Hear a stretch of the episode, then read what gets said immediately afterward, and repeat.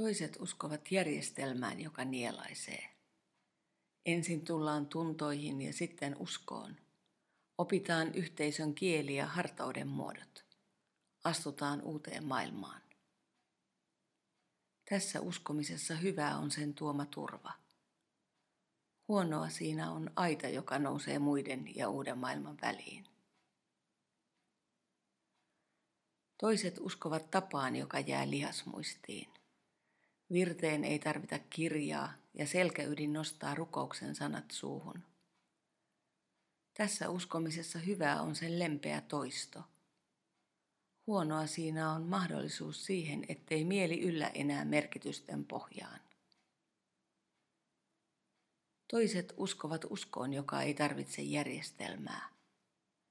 Vakaumus on niin oma, ettei se mahdu muottiin – Hyvää siinä on sen voima.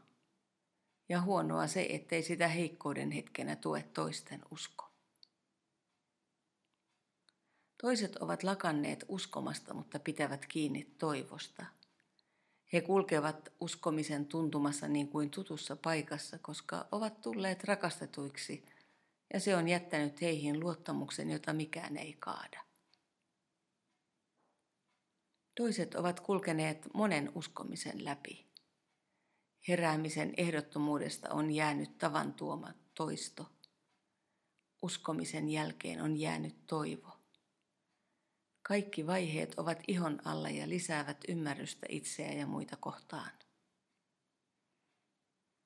Toivottoman epäuskoinen ei ole se, joka ei usko, vaan se, joka ei enää toivo.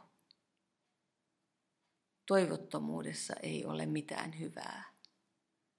Huonoa siinä on se, että se syö huomisen.